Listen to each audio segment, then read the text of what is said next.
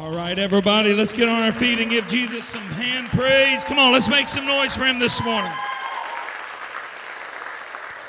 God is so good. Thank you, Jesus, for your presence that has been so rich and so powerful in this house today. You have invaded us.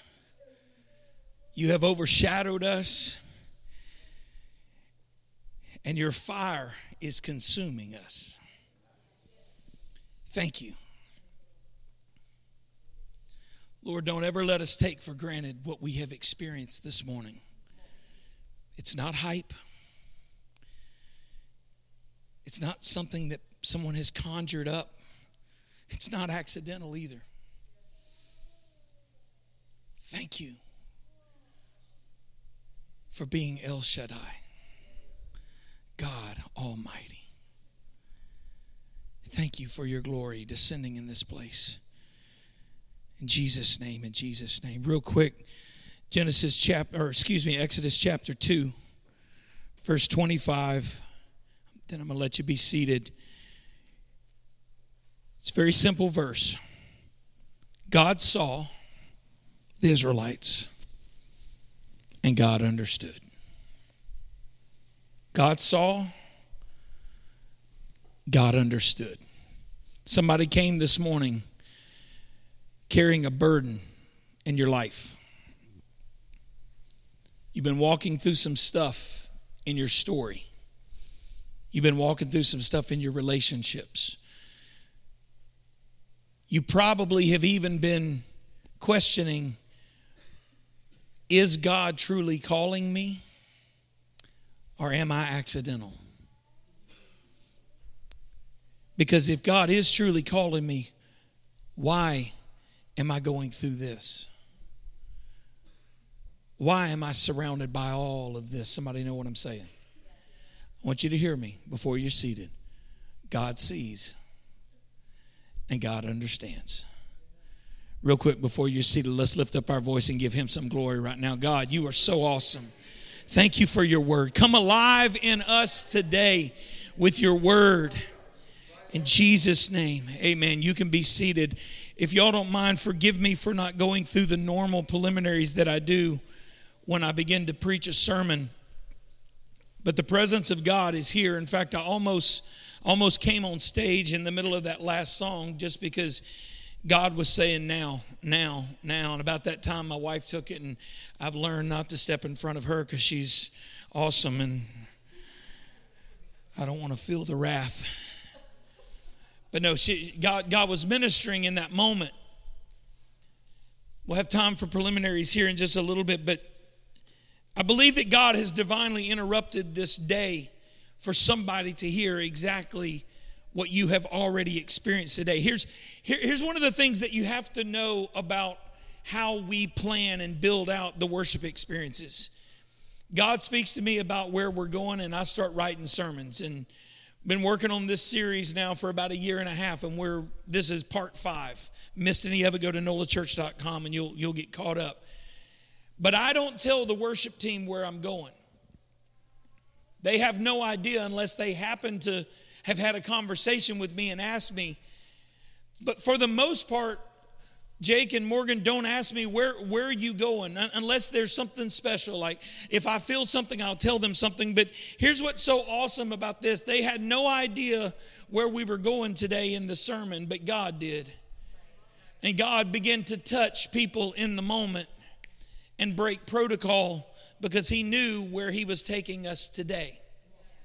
We're in this series that we have titled Calling, because there is so much misunderstanding with what calling is. People think a feeling is a calling. People think God calls us to action. People think God calls us to duties and responsibility. There is responsibility, but it's not what a calling is. Calling is not action. Calling is not behavior. Calling is identity. And when you can begin to understand that God calls every believer, and when God calls every believer, there's an intentionality behind him drawing you from where you are to where he wants you to be. And it's not for you to do anything. He is literally calling you out of the chaos of your story and out of the chaos of everything that you have been involved in up to this point. And he's saying, please come out of that and come be who I've designed you to be. Anybody feel overwhelmed or just overloaded with stuff? Let's just take about ten seconds here and just give it to him right now. God, you see everything that we're carrying. Lord, you see everything that's overwhelming us. I pray that you would draw us into a place of rest in you, in Jesus' name. God saw and God understood. What is this even about? Like, we're dropping into the middle of a story, obviously. Today's title, if you need it, is Calling Moses. And in this series, we've been looking at six very intentional patriarchs of our faith that we see throughout the Old Testament, all starting with Abraham and going through his lineage, the lineage of promise. And now we are at the story of Moses. And this is where a lot of us find ourselves. Moses was an Israelite child born during the middle of a political pandemic, if I can use this terminology. You see, it had been roughly four hundred or so years after Joseph died. And this is where we were two weeks ago. By the way, did everybody enjoy All In Sunday last week? That was so much fun. If you missed it, don't worry about it. We got three more coming up this year. Once a quarter, we're going all in. And it was, oh my God, it was so much fun. I lost seventy-five pounds playing the piano. It was awesome. Then I'm outside and gained it all back, eating cookies and hot dogs, but before that, we leaned into Joseph, and Joseph was someone that God had moved through a list of adversities into a position of responsibility. He had taken him to Egypt and literally made him the king of the world, for lack of better term, intentionally to move Joseph's family into the land of Egypt. And this is where they were for almost four hundred thirty years. But Joseph died somewhere in that period of time. And his brothers and their families and their families' families continued to expand, and they continued to begin to take over the land of Goshen until at, at, what, at some point in history, there were no more Egyptians living in the land of Goshen. It was nothing but Hebrews. And at this point, the Bible says that a Pharaoh came into power who didn't remember Joseph. Sometimes the world around you forgets what God called you to do and who God called you to be. Don't let that bother you. It doesn't offend God. Don't get upset. Don't start protesting. Don't get placards and billboards and go nutso on Facebook protesting what people misunderstand about you. Don't, don't worry about it. Let God deal with it. Amen?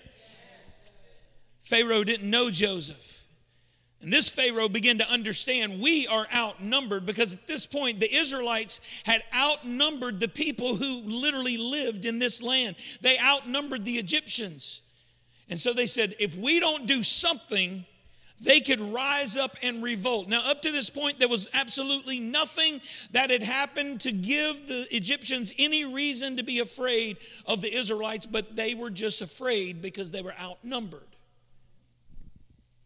And so this Pharaoh decides, I'm going to start putting some pressure on these people to stop their forward progress.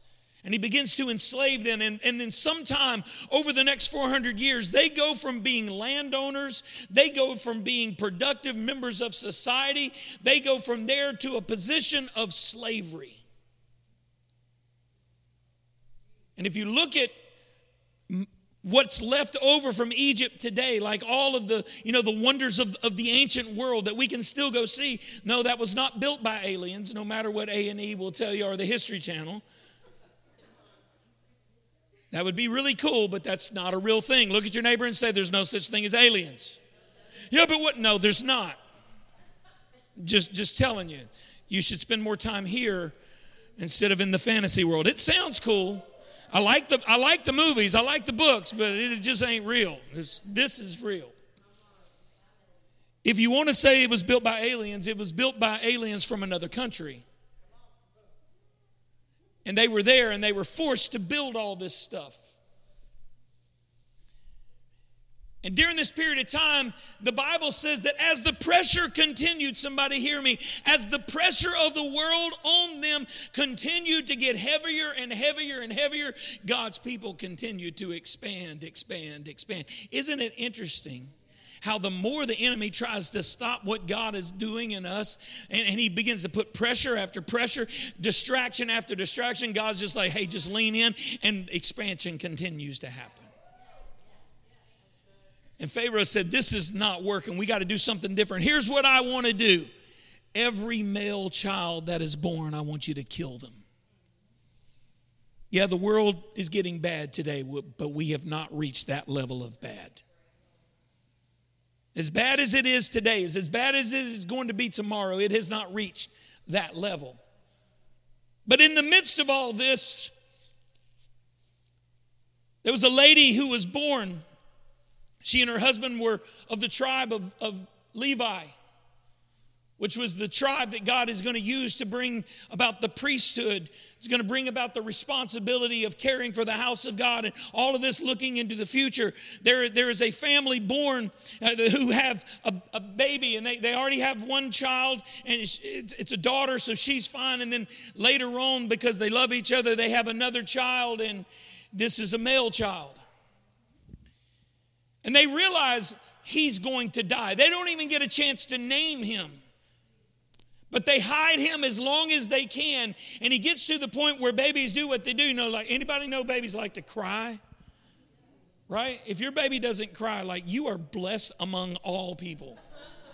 I had four daughters, and them, them suckers know how to scream. Especially Adia. Is Adia in here? I love you, baby. Adia's like so chill now, but when she was a baby, she was just like, ah! Like, be driving down the road. Ah! Everybody wonders, why am I deaf in this ear? It's because she sat right behind me. I'm kidding. I love all, all of my daughters. I have three amazing kids and then that other one. Which one is the other one? Depends on the day. I'm just telling you. No, I love all my girls. They're awesome. The baby began to cry, and then the mom and dad are like, we got to do something. And the Bible tells us that, that his mother makes an ark out of bulrushes and pitch and pitches it within and without. Oh, so much symbolism happening here. A lot like Noah's ark was pitched within and without. In the same way, the ark of the covenant was pitched within and without. In the same way that when we receive the presence of God into us, when we receive the baptism of the Holy Spirit, we're sealed both internally and externally. Ooh, I just, I'm sorry, I Bible nerd out on all that stuff. Like, yeah!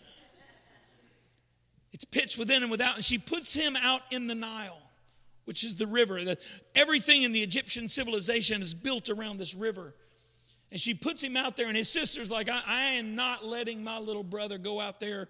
There's crocodiles and stuff in there and piranhas and just like other things that I don't even know about out in this water. And so his sister is standing by the shore watching. And about this time, Pharaoh's daughter comes down to take a bath in the Nile. I, I don't know if she was just going for a dip or a skinny dip or if she was literally, the Bible does not say. It's literally, literally weird to take a posse with you when you go take a bath. I, I don't know, like however they did, that's how they rolled in, in Egypt, I guess. But she's in the water and she sees this ark floating on the water. And I would imagine that she hears a baby crying. Like, she goes over there and she opens the ark and she sees the baby and she says, oh, it's, it's, it's a Hebrew child. And she gets it. Daddy's killing all these. So somebody got creative. When's the last time you got creative with the promise God gave you? Or do you just sit back and say, well, that's just the way it is? Mm, I, I'm drifting. I got, I got to get back on point. Come tonight, I'll drift a little bit more. But anyway, she says, this is one of the Hebrew babies. I'm going to take this child and I'm going to raise him as my own. And sister's over on the side and she hears what's going on. She goes, excuse me. I can't help but overhear what's happening. Would you like for me to take the baby to one of the Hebrew mothers so she can nurse him until he is weaned? And Sister Pharaoh's daughter says, that sounds like a wonderful plan. having no idea that the baby's sister is taking him back to his own mother. And Pharaoh's daughter names the child Moses. Why Moses? She said, because I drew him out of the water. You got to hang on to this because that is extremely significant here in a second. Bible says that he's weaned and then he is taken from his mother's, but the whole time he is there in his mother's home, mom and dad and sister and the community are pouring into him. Hey, you are an Israelite. You are a child of God. Hear, O Israel, the Lord our God is one Lord, and you shall love the Lord thy God with all thy heart, thy mind, thy soul, and all thy strength. They're just quoting the Shema to him three times a day. They're quoting the Ten Commandments to him. Well, they don't even have them yet. I'm just, I'm making stuff up now, but I'm going to get emails. You got out of order. Yeah, I did. I, Deal with it. I corrected it. You're welcome. They're quoting all the stuff to him that they had received up to this point. Pre-Ten Commandments. How's that? All the theologians in the room, go sit down somewhere.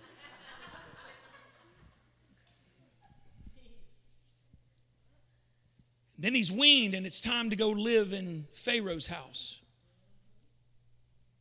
When he gets to Pharaoh's house, a whole other level of education begins to take place. He is trained in everything in the Egyptian civilization, which is economics, mathematics, engineering, culinary arts, military, strategy.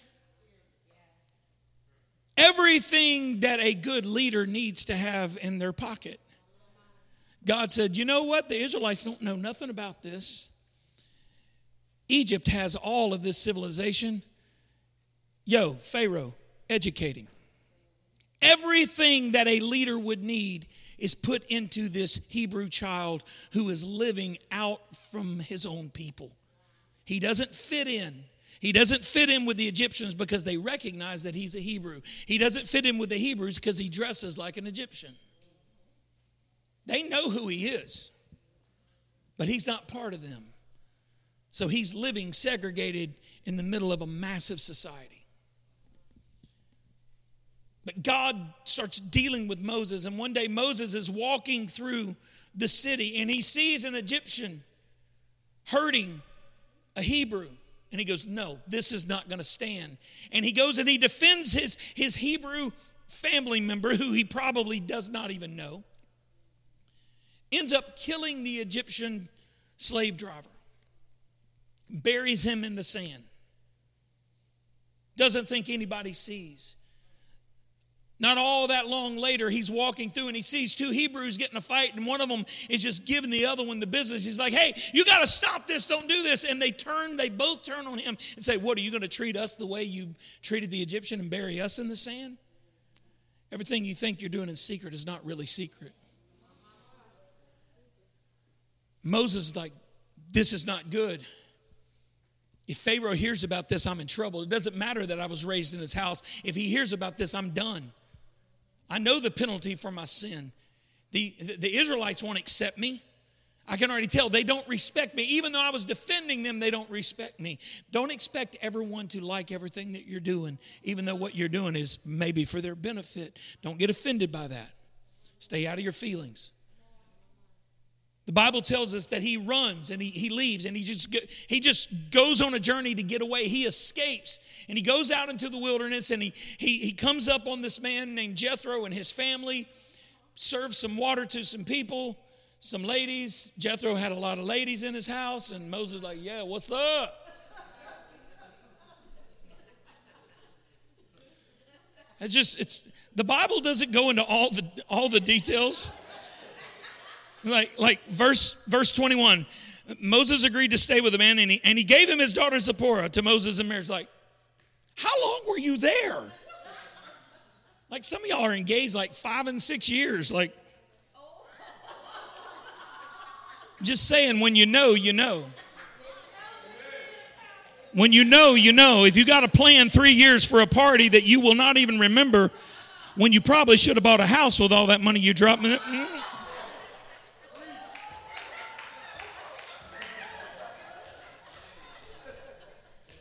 We're going, we're going, I love you. Let's go. Maybe, maybe you can wait so long because you're dipping into things you shouldn't dip in. Ladies, you give them all the cookies before they put the ring on there. Don't expect them. Guys, don't take advantage of them and force them into doing something that's out of time. I ain't even in the notes, but there you go. Jethro's like, Jethro's a good Southern dad. Jethro, like that. You know he's Southern with a name like Jethro. Moses, here's Zipporah. Never heard that name, but Moses like, sweet. Moses starts a family and has no plans to go back where he was. He's building a new life in exile. But the Bible says that during this period of time, there's, during that long period of time, we don't know how long it was, but it was long enough for him to date, get married, have kids, take on responsibility. During this entire time, the pressure on God's people continued in Egypt. And they began to cry out. And that's where we get to verse twenty-five. God saw what they were going through. And God understood. Somebody thinks God doesn't see you. It hurts. And you think God doesn't see you because the hurt is there. If he loved me, how can a good God let me hurt? How can a good God leave me in this situation? It is painful. I hate this. And you think he doesn't see, but somebody hear me. He sees everything you're going through. But even more than that, it's not just seeing it. He understands. Y'all, you got to hang on to that. He understands your situation. God doesn't get it. Yes, he does. He understands completely everything that you were going through. And there's nothing that happens in your situation that he is not completely intimate with. And he says, I see it, and I've got deliverance coming. Open your Bibles to Exodus chapter three. We're just going to look at six verses. Just kind of stay here. Verse three. Or chapter three, verse one. Now Moses was shepherding the flock of his father-in-law Jethro, good Southern sheep herder, the priest of Midian. And he led the flock to the far side of the desert. He got out into a place he probably didn't normally go. Let me highly recommend a book called The Way of the Shepherd. You'll learn a lot about how a shepherd goes out and finds the right grazing. You can't just keep going right back to the same place you've always been. Sometimes you have to branch out to other places. He led the flock to the far side of the desert. I don't understand why the leader's taking the flock over here. You can't see everything from where you sit there eating the grass. Just eat and listen. And he came to the mountain of God. To Horeb. Verse two. The angel of the Lord appeared to him in a flame of fire from within a bush. Who appeared? The angel of the Lord. Now let me go ahead and correct some bad thinking here. This is not Gabriel. This is not Michael. This is not some other member of the heavenly host. When you see the phrase, the angel of the Lord, it's ancient literary language talking about the physical image of the invisible God. You have to understand that. The angel of the Lord is God manifesting himself, and in the Old Testament, manifesting himself out of time. Let me put this in language we can get. Moses is walking along with the sheep, comes to the mountain of God, and he sees a bush burning, and from within the bush he sees Jesus. Okay, y- y- y'all with me? The angel of the Lord is the physical image of Jesus in a time when he should not have been seeing the physical image of God. The angel of the Lord appeared to him in a flame of fire from within the bush, and he looked, and the bush was ablaze with fire, but it was not being consumed. Verse three. So Moses thought, I will turn aside to see this amazing sight. Why does this bush not burn up? Very valid question. First off, there's a dude in the fire. And this bush isn't burning up. I'm going to have to go check this out. Isn't it interesting that oftentimes when God starts speaking to us through something that is supernatural, we went, uh-uh. Lord, will you please talk to me? But not like that. Dear Heavenly Father, could you please just give me a word? Oh, I don't want to hear that.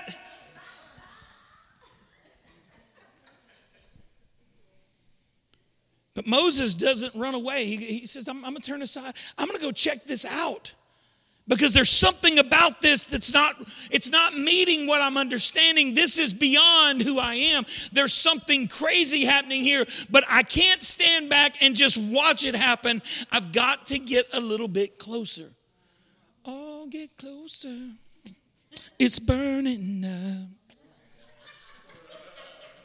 Don't stop till you get enough. Come on. Then you don't stop. Oh!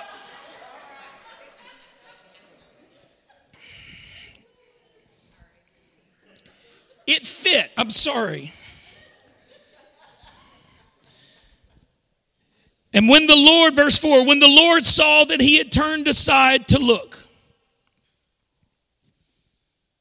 When the Lord recognized that Moses had turned aside to look. Jay, go ahead, come help me.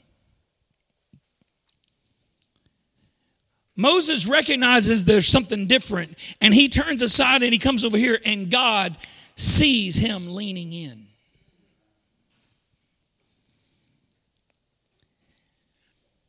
Notice what happens now. God called to him from within the bush and said, Moses, Moses. Couple things here.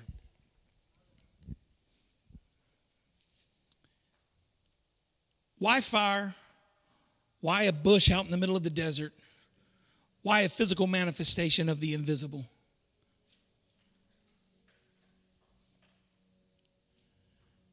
The bush in this story represents the nation of Israel.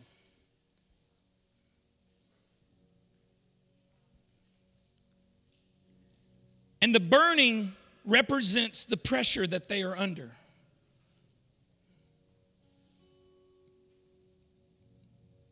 But the one in the fire is God himself. And he's letting them know it does not matter what pressure comes on you. It will not consume you because I am in you and I am in the pressure. I'm working all things for your good. Right now. Does this make sense? And then he says, Moses, Moses. Why?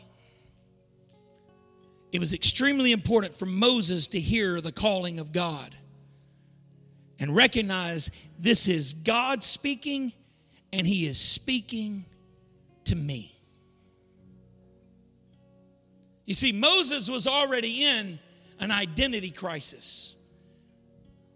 An, a Hebrew boy raised in an Egyptian home, he did not fit. Everything in his training was against his heritage. Everything in his heritage was against his inheritance. So he's in a state of confusion. He's living segregated every moment of his life. He does not know who he is. But God does. Somebody hear me. Moses did not have to have everything right. Moses did not even need to understand that he was a vehicle God could use. Moses didn't have to know anything for God to call him. All he had to do was turn aside. To see. I got to go to seminary. Please don't. I'm, I'm serious. Don't. You want to, you want to know the best way to kill a ministry? Go start studying it. I went to seminary. I'm, I'm not just saying I'm against something. I've been through it. I, I, I need to do forty-seven book studies. No, no, you don't. I need to learn how to use Strong's. No, you don't. No, you don't. Nothing wrong with them until they start becoming God. I, I need to get a, a collection of the commentaries. No, you don't. I need to go to ministry school. No, you don't.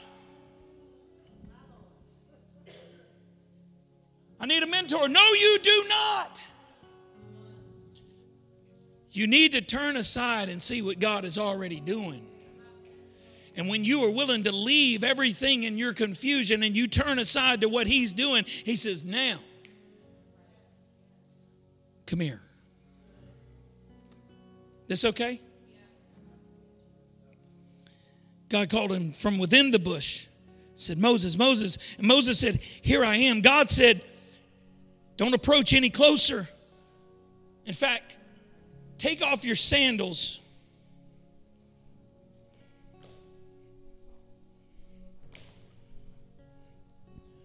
Because the place you're standing is holy ground. Now, I'm breaking the NOLA Church Pastor Monty Cardinal rule. Feet are nasty. When you come on the stage, leave your shoes on. Because that's just gross. But this is illustrative. I want you to see something here. Why take your shoes off? The pathway that we walk is trodden, if that's a word. Trod is probably the right word, by our feet. This is why we need the sandals of peace that we learn about when we study the book of Galatians and we put on the whole armor of God. The world that we walk in is not peaceful. It's full of confusion. It's full of identity issues. It's full of all sorts of confusion and all sorts of everything. And we're walking through the middle of this and we don't know where to go. And if we put something on our feet to protect us, when we come into the presence of God, we have to take that off, because that doesn't have any place in the presence of God. Because when you're walking out here, you need something protecting you from the uh-uh that's on the floor. But when you walk into the sanctuary of the Most High, when you walk into that place of absolute eternal rest, He says, I need you to get rid of everything you carried in with you, because I've separated this ground to me. This ground is holy. Get your protection off. Is this okay? Get rid of everything that you contrived in your mind, thinking it was going to bring you closer to me. Get rid of your theology. Get rid of your opinionation. Get rid of all of your past experiences. Get rid of your politics. Get rid of your wealth. Get rid of all your plans. Get rid of your agenda. Take it all off and walk into this place that I'm calling you by name, because I've already separated it and sanctified it. It's as clean as it will ever be. Pastor, why do you put so much emphasis on the church being a twenty-four seven, three sixty-five prayer room? Because this is a place that God has sanctified. And you can come in and you can take it all off. Keep your clothes on, but you can take everything else off. And you could just come in and say, I don't need this. You know what? I don't need my email for the next couple hours. I don't need to check my feed. I, I don't need to, to update and refresh my game, right? Right? And no, I just need to be in a place of peace. Don't approach any closer. Take your sandals off your feet, for the place where you're standing is holy ground. Then he added, notice this, verse six. I am the God of your father, the God of Abraham, the God of Isaac, and the God of Jacob. Everyone who I have called up to this point, I prove myself to them.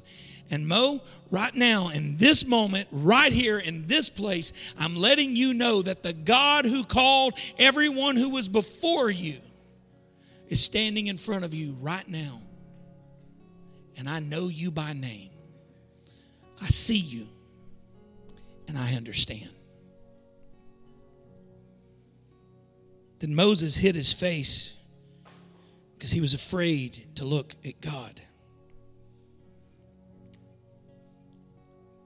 I think this is a bad way to fully understand this, because it would be really, really easy in this moment to think that Moses was afraid of what God was doing. No, no, no. This is the ultimate show of humility. This is the ultimate show of humility. He says, okay, my Birkenstocks are gone. This is sacred. This is holy. You see me. I don't need to see anything, because you're the one who has vision. And Moses is not afraid of what God's doing. Moses is afraid of getting another vision in front of what God has already seen. So Moses goes right here. And in this moment, he trusts God with everything.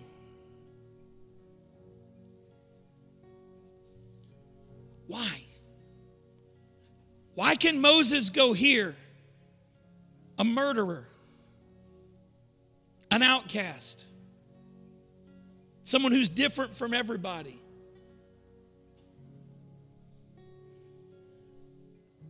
Married to a pagan priest's daughter in the middle of nowhere. How can he come to this place? It's very, very simple. Because of one phrase that God said. God said, I am.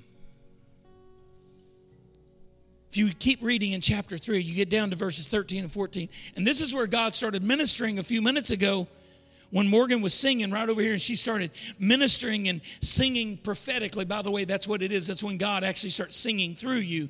God started singing through her, saying, I am. What, what does that mean? It's not just I am. It's in all caps. And the reason they put it in all caps is because they want you to see that this is different. It literally means, I am that I am. In other words, I am who I have been.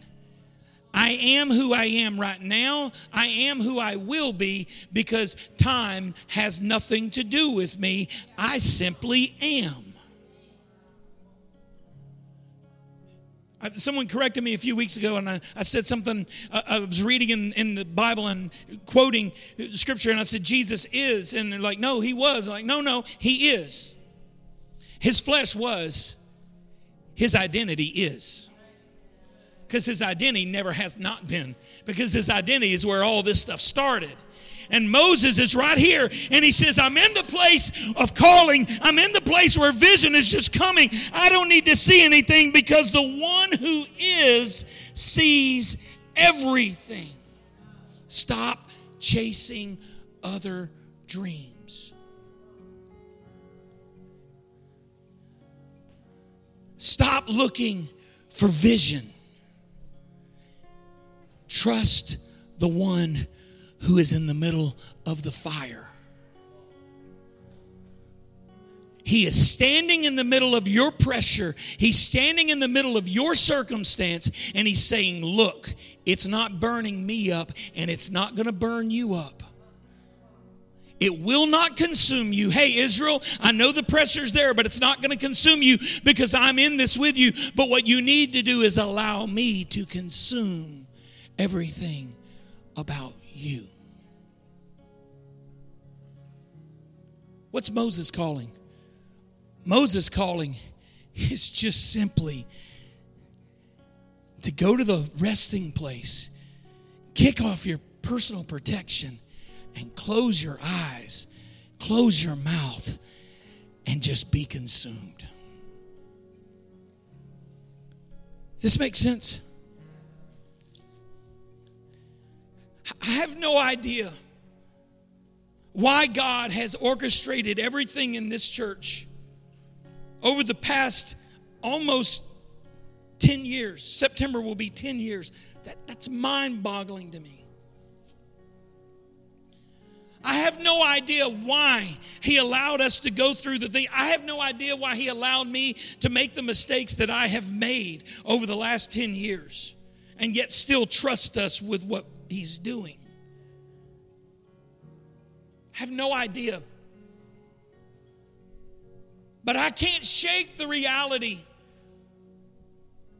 that there's a definite divine vision that He has entrusted to this house. And I'm a preacher, and ninety percent of my friend circle are preachers, and most of them are pastors. All we talk about is church stuff. That's it. That's all we know. Don't ask us about anything else. If you do, it's probably not going to be right.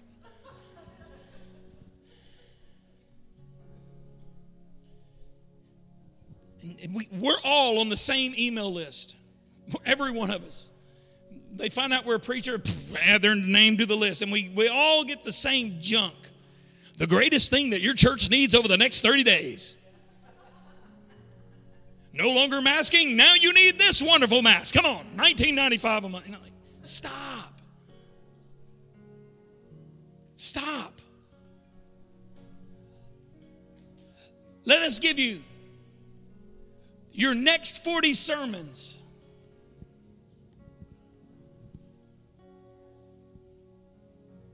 What? Let us show you the greatest outreach tool there is by a guy who's never pastored a church.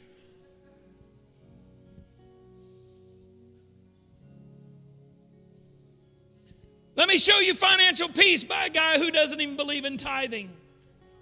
What? It's easy to get caught up in the journey with our protection. I just got taller. I don't see how you ladies do it. Kick them off. Kick them off. Go to the sacred place. Close your eyes. Close your mouth. Open your ears.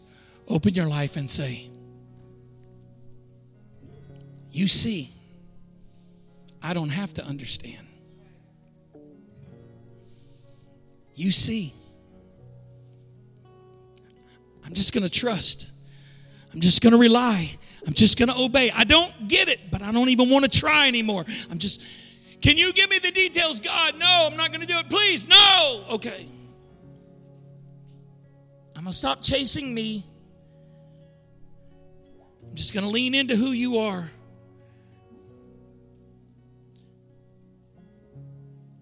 I'm just going to lay myself on the altar in this resting place and pray that your identity consumes everything in me. So with all that I am, be consumed with who you are.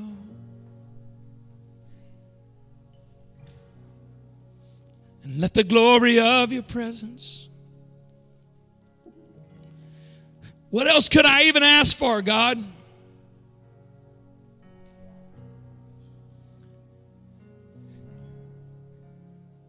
More education, more strategy, more finance. None of that is going to meet the need. I have had all of that, but I don't have this sacred place. and I'm chasing all this junk. I need divine vision, so just consume me where I don't even try to look anymore.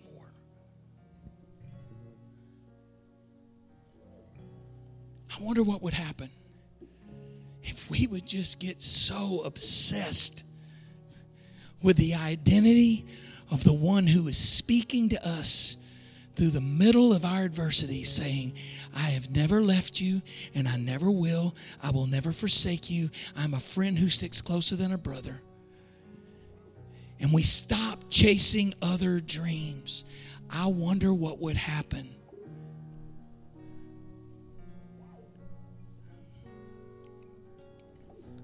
I wonder if there's anybody here this morning who would just simply say, He's calling me to that sacred place.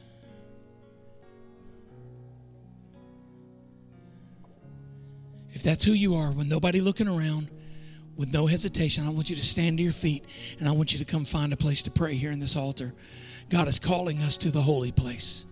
He's calling us to the place of sacredness. So let all that I am be consumed with who you are, the glory.